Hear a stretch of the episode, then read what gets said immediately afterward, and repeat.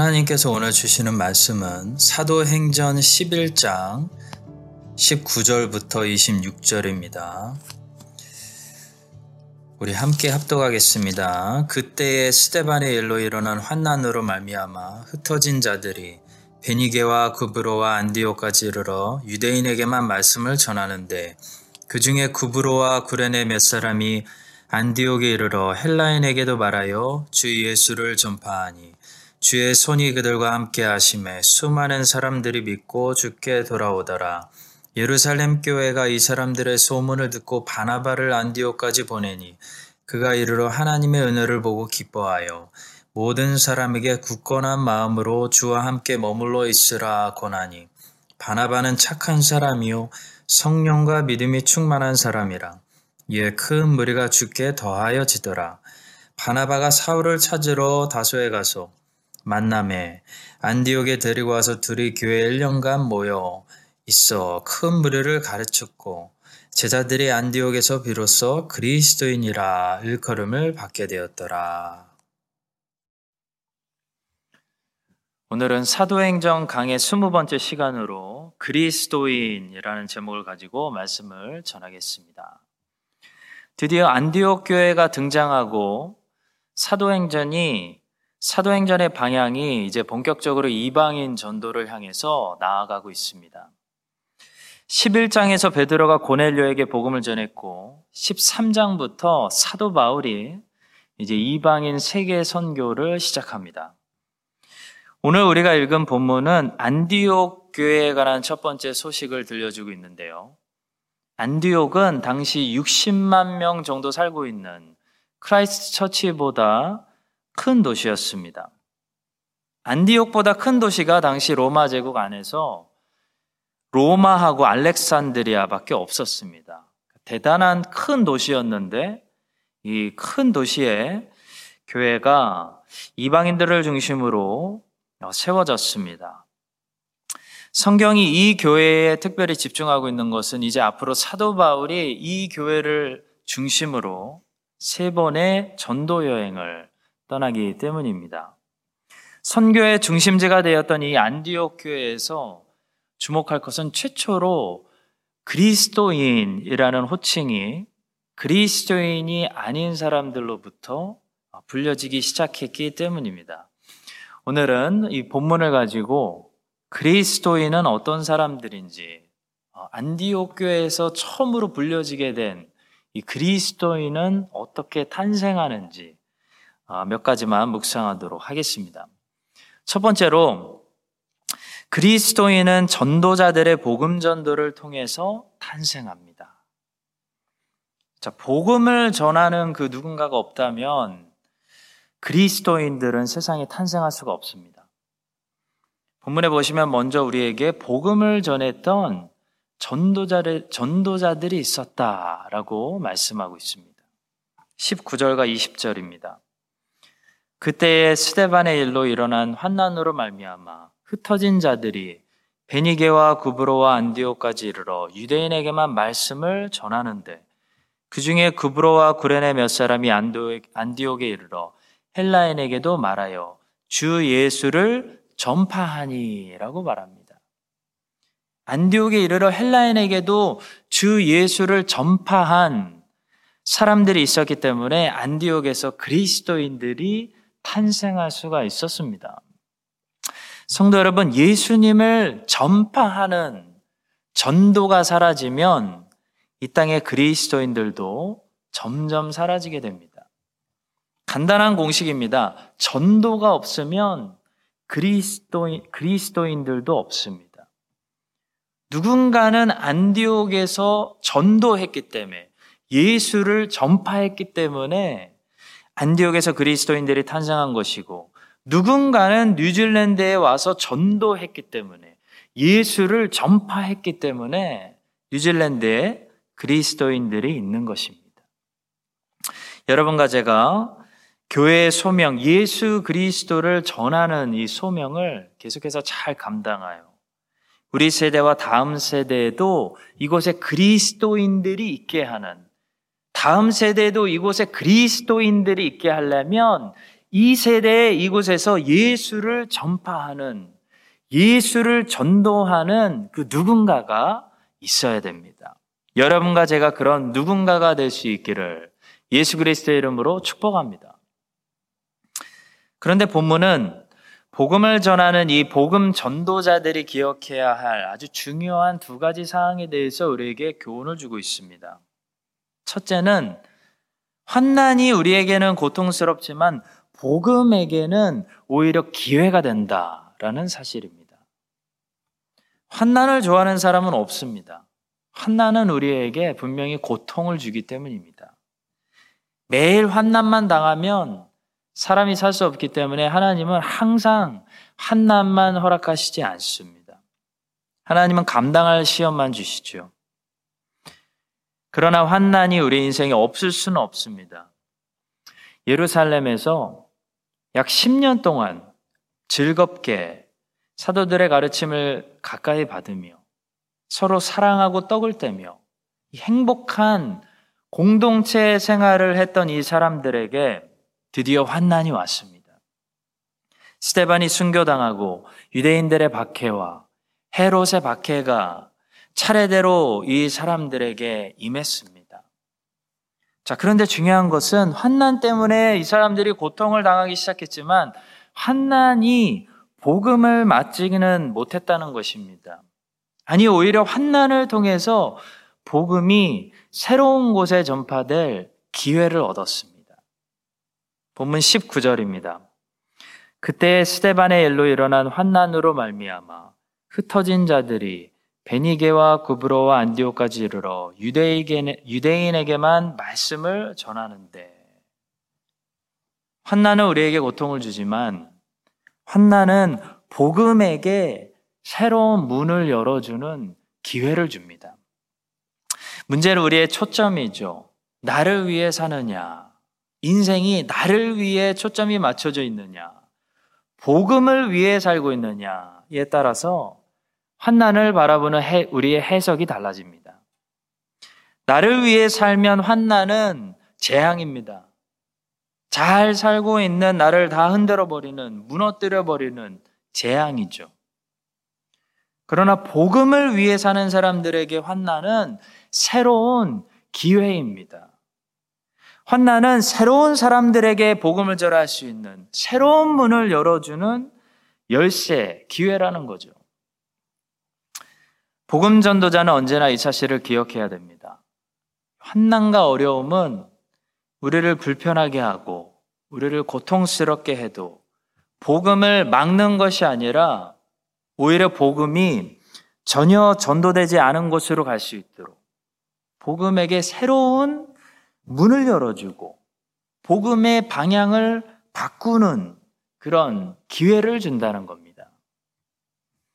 코로나는 우리를 불편하게 합니다. 코로나는 우리에게 고통을 줍니다.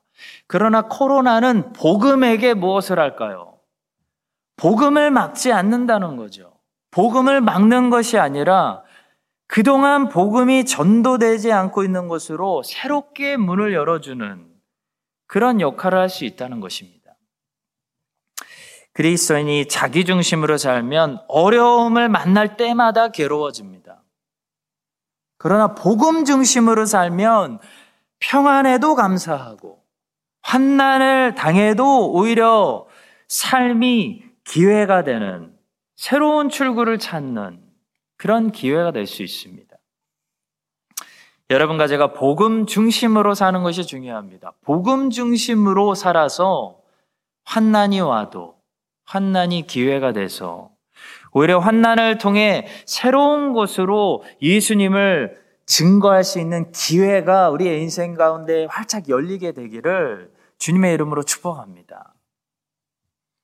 복음 전도자들이 기억해야 할 두 번째 사항은 큰 수확의 결과는 주님의 손에 있기 때문에 온전한 순종이 중요하다라는 사실입니다.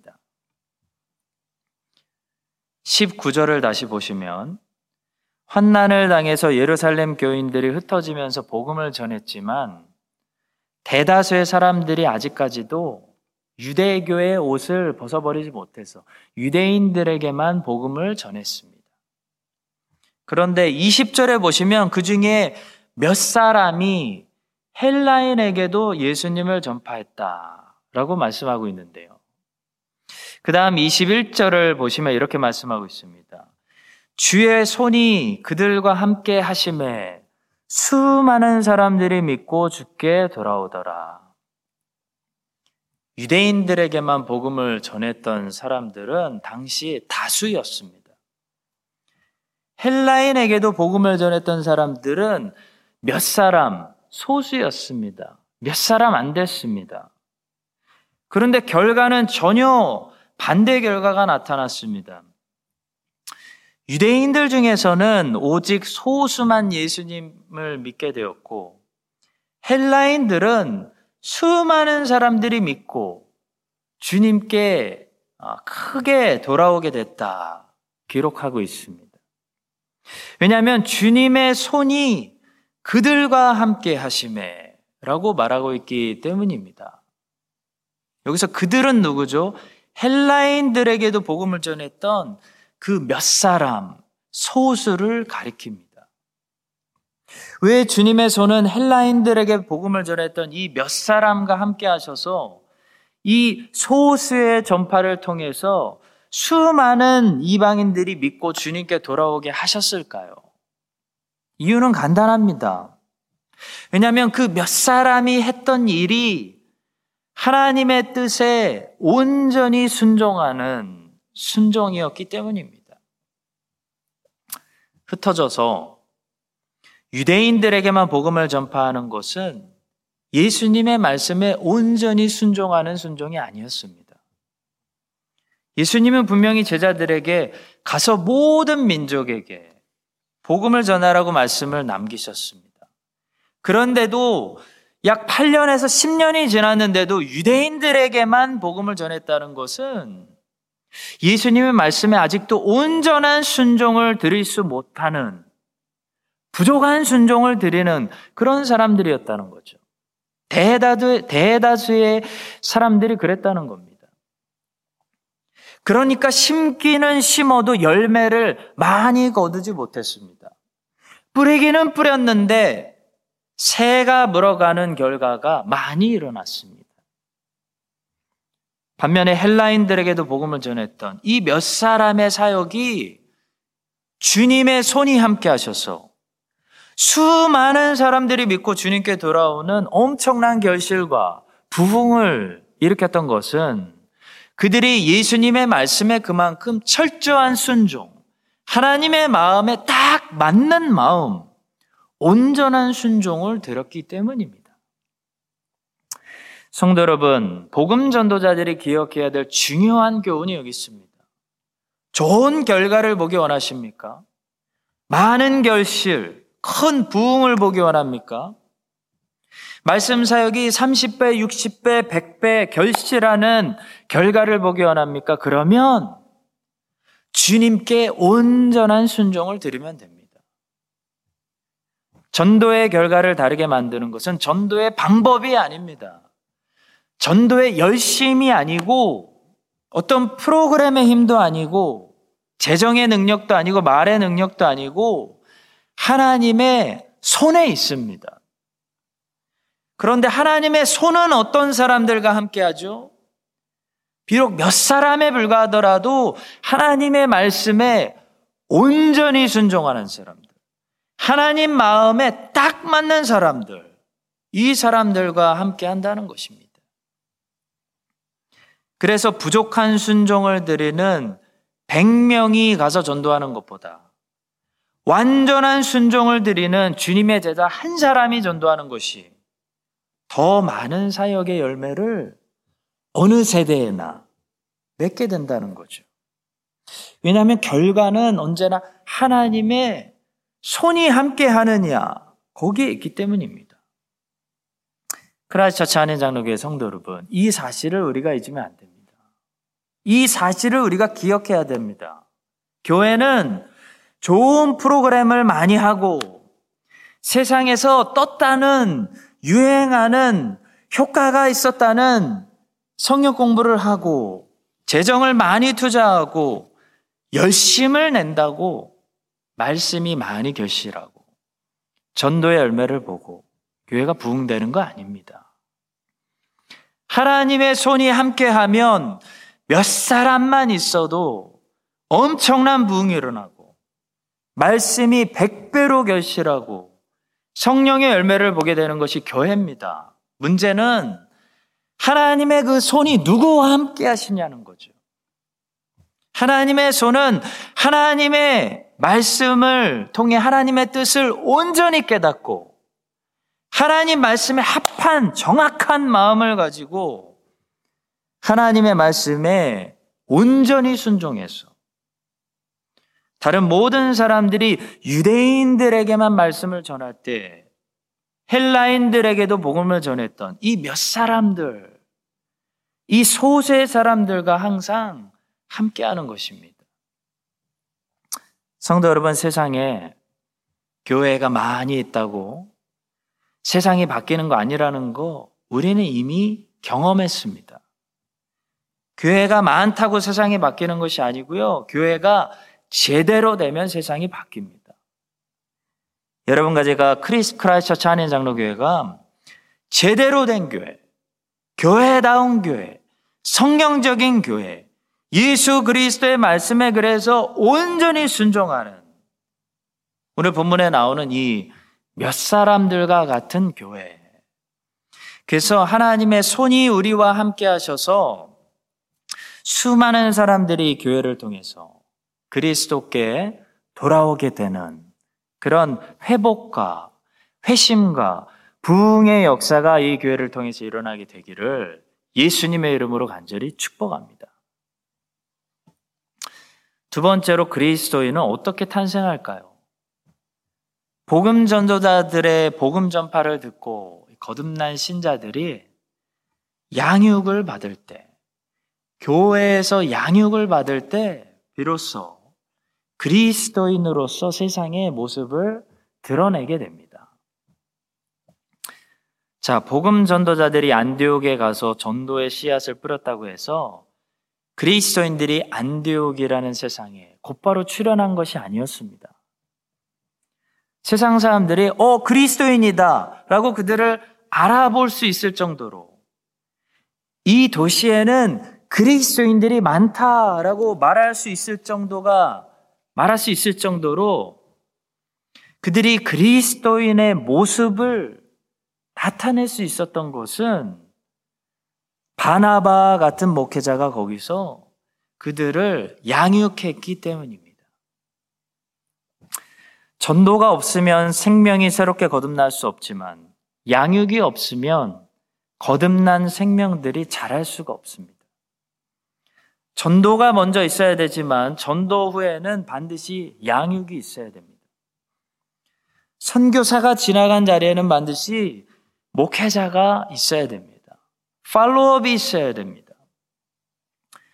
본문을 보시면 하나님의 말씀에 온전히 순종하는 이 몇 사람들이 안디옥에 이르러 헬라인에게도 복음을 전파해서 수많은 사람들이 거듭나고 중생하고 신자가 되었습니다. 생명이 태어난 겁니다. 자, 그러나 그들이 이 거듭난 사람들이 곧바로 그때부터 그리스도인들이다. 라고 세상 사람들에게 안디옥 시민들에게 인정받은 거 아니라는 거죠. 그들은 앞으로 양육을 받으면서 자라나야 되는, 성장해야 되는 그런 교회가 필요했습니다. 목회자가 필요했습니다. 말씀 사역이 필요했습니다. 그래서 바나바가 등장합니다. 바나바는 위로의 아들이라는 별명으로서 그는 정말 위로를 잘하고 모범이 되고 착한 사람이었습니다. 그런 목회자가 안디옥 교회로 가서 거듭난 신자들을 위로하고 목양하고 격려했을 때 비로소 이 사람들이 자랐습니다. 자라서 세상 사람들이 안디옥 시민들이 이 도시에 그리스도를 닮은 그리스도인들이 많다라고 말할 수 있었다는 것이죠. 성도 여러분, 교회가 이 땅에 존재하는 목적은 크게 두 가지입니다. 교회는 크게 두 방향성을 가지고 있는데요. 첫째는 세상이라는 방향을 향해서 교회는 존재합니다. 세상을 향해서 복음을 전도하기 위함입니다. 선교하기 위해서 전도합니다. 둘째는 신자들, 거듭난 하나님의 자녀들을 향한 방향성을 가지고 있습니다. 신자들을 향해서 그들을 양육하기 위해서 교회가 이 땅에 존재합니다. 종교개혁자들은 이 두 가지 목적이 교회가 이 땅에 존재하는 목적이라고 믿었습니다. 그리고 종교개혁자들은 교회가 거듭난 신자들을 젖을 먹이고 자라게, 자라게 하고 성장하게 하는 역할을 하는 것이기 때문에 뭐라고 불렀냐면 과감하게 교회를 어머니라고 불렀습니다. 모든 개혁주의 신학을 가지고 있는 지도자들은 교회를 그래서 어머니처럼 생각했습니다. 성도 여러분, 어머니의 품은 어떤 품이죠? 우리에게 젖을 먹여주고, 우리를 보호해주고, 위로해주고, 품어주고, 다시 받아주고, 우리가 잘 자랄 때까지 우리를 성장시키는 곳입니다. 그것이 어머니의 품입니다. 어머니의 품에서 자라나지 젖을 먹지 못한 사람은 건강한 성인이 될 수가 없습니다. 근데 교회가 바로 그런 것이라는 거죠. 종교개혁자들은 교회를 어머니라고 정의했습니다. 아무리 못된 자식도 밖에 나가서 어머니 욕을 하지는 않습니다. 우리 엄마는 무식하다. 우리 엄마는 못났다. 라고 어머니 욕을 하고 다니는 자식들은 정말 저주받을 자식들이죠. 아무리 나쁜 자식도 어머니 욕을 하지는 않습니다.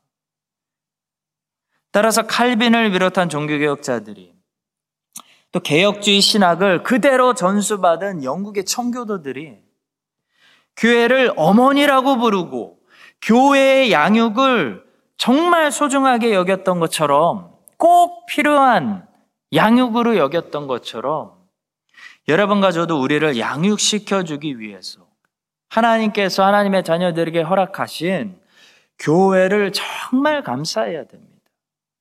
소중히 여기고 함부로 말하고 다니면 안 되는 것입니다. 교회는 밖에서 교회를 미워하는 사람들에게 욕을 먹을 수는 있어도 어머니가 절대로 자기 자식들에게 욕을 먹으면 안 되는 것처럼 교회는 자기를 양육시켜주는 교우들에게 욕을 먹으면 안 되는 것입니다. 칼빈은 교회를 함부로 욕하고 교회를 함부로 쉽게 떠나는 이 중범죄에 대해서 기독교 강요 제4권에서 아주 심각하게 다루고 있습니다. 한번 읽어보십시오. 성도 여러분, 우리는 얼마나 교회를 쉽게 생각하고 함부로 이야기하고 쉽게 떠나고 어머니 없이도 나는 알아서 성장할 수 있습니다. 나는 건강한 성인이 될 수 있습니다. 라고 말하는 그런 위험한 세대에 살고 있는지 모르겠습니다. 오늘 본문에 보시면 안디옥에서 복음을 듣고 예수 믿고 거듭난 이 신자들은 즉시 그리스도인이라는 소리를 들은 것이 아닙니다. 그들은 곧바로 세상에 그리스도인의 정체성을 드러내지 못했습니다. 그들은 자라야 했습니다.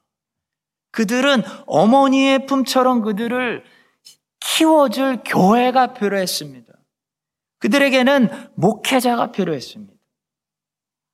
그들은 안디옥 교회라는 공동체에서 바나바와 같은 훌륭한 목회자를 통해 또 바울이 데려온 또 바나바가 데려온 사울이라는 목회자를 통해서 매일 말씀을 듣고 말씀을 먹고 양육되어진 그 다음에 비로소 세상 사람들이 안디옥 시민들이 그들을 알아보기 시작했고 그들을 그리스도인이라고 불렀습니다. 하나님은 우리를 교회를 통해서 양육시키시고 우리에게 목회자를 보내주시고 말씀을 가르칠 먹일 일꾼을 보내셔서 우리를 성장시키십니다. 그것이 하나님의 방법입니다. 그 양육의 과정이 반드시 우리에게 있어야 비로소 우리가 건강하게 잘 먹고 자라서 세상 사람들이 인정할 만한 세상에 드러낼 만한 그리스도인이 되는 것입니다. 오늘날 양육을 거부하는 사람들 너무나 많습니다.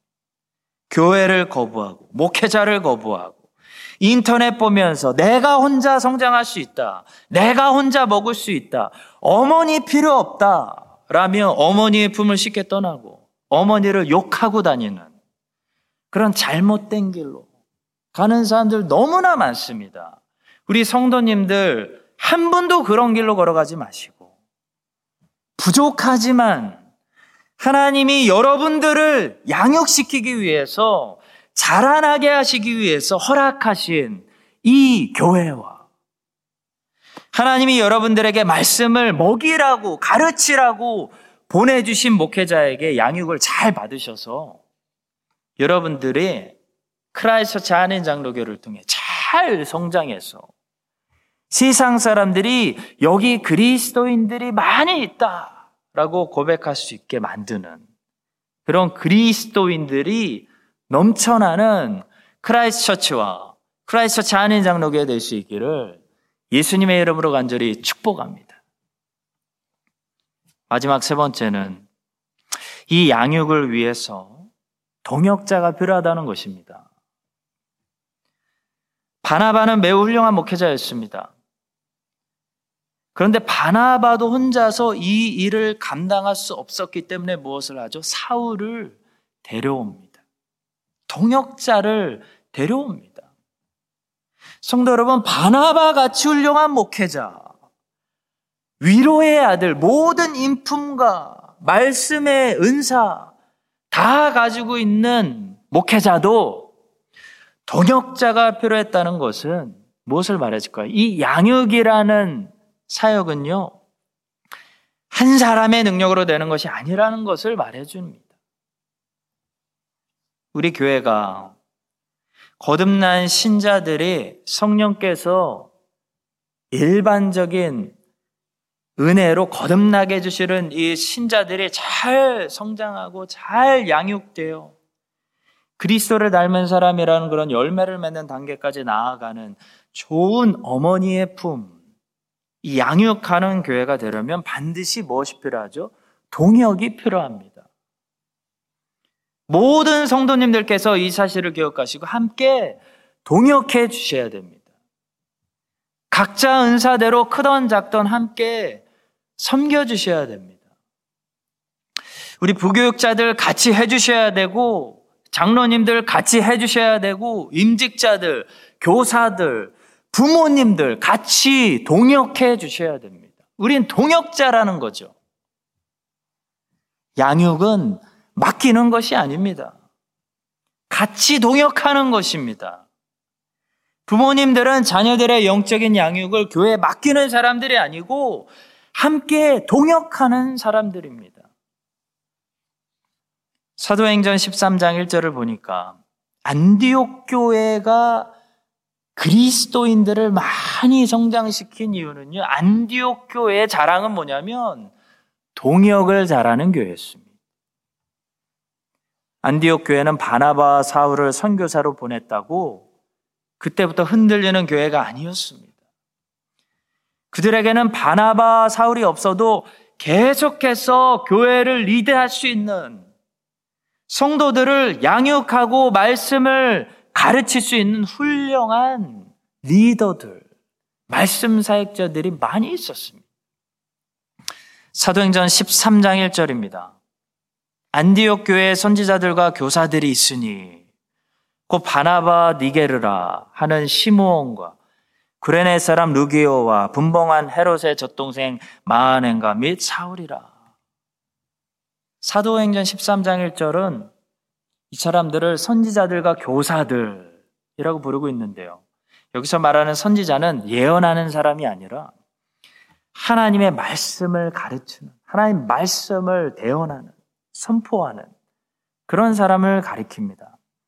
한마디로 안디옥 교회의 장점은 탁월한 점은 바나바와 사울 없어도 훌륭한 설교, 훌륭한 가르침을 계속해서 공급할 수 있는 말씀 사역자들이 많이 있었다는 것. 왜냐하면 한두 사람만 의지하는 시스템이 아니라 동역이 잘 이루어지는 교회였기 때문입니다. 사랑하는 성도 여러분, 크라이스트 처치 한인 장로교회가 앞으로 더 좋은 그리스도인들을 세상에 배출하는 양육하는 교회, 선교하는 교회로 계속 성장하려면 모든 성도들이 함께 동역하고 특별히 말씀을 잘 가르치고 말씀을 심지어 설교할 수 있을 정도로 말씀의 일꾼들을 세우는 아, 그런 교회가 돼야 됩니다. 우리는 어쩌면 우리의 고정관념과 전통을 따라서 목회자 한 사람만 가르치고 모든 성도들은 평생 배우다가 끝나는 그런 굴레에서 벗어나지 못하고 있는지도 모르겠습니다.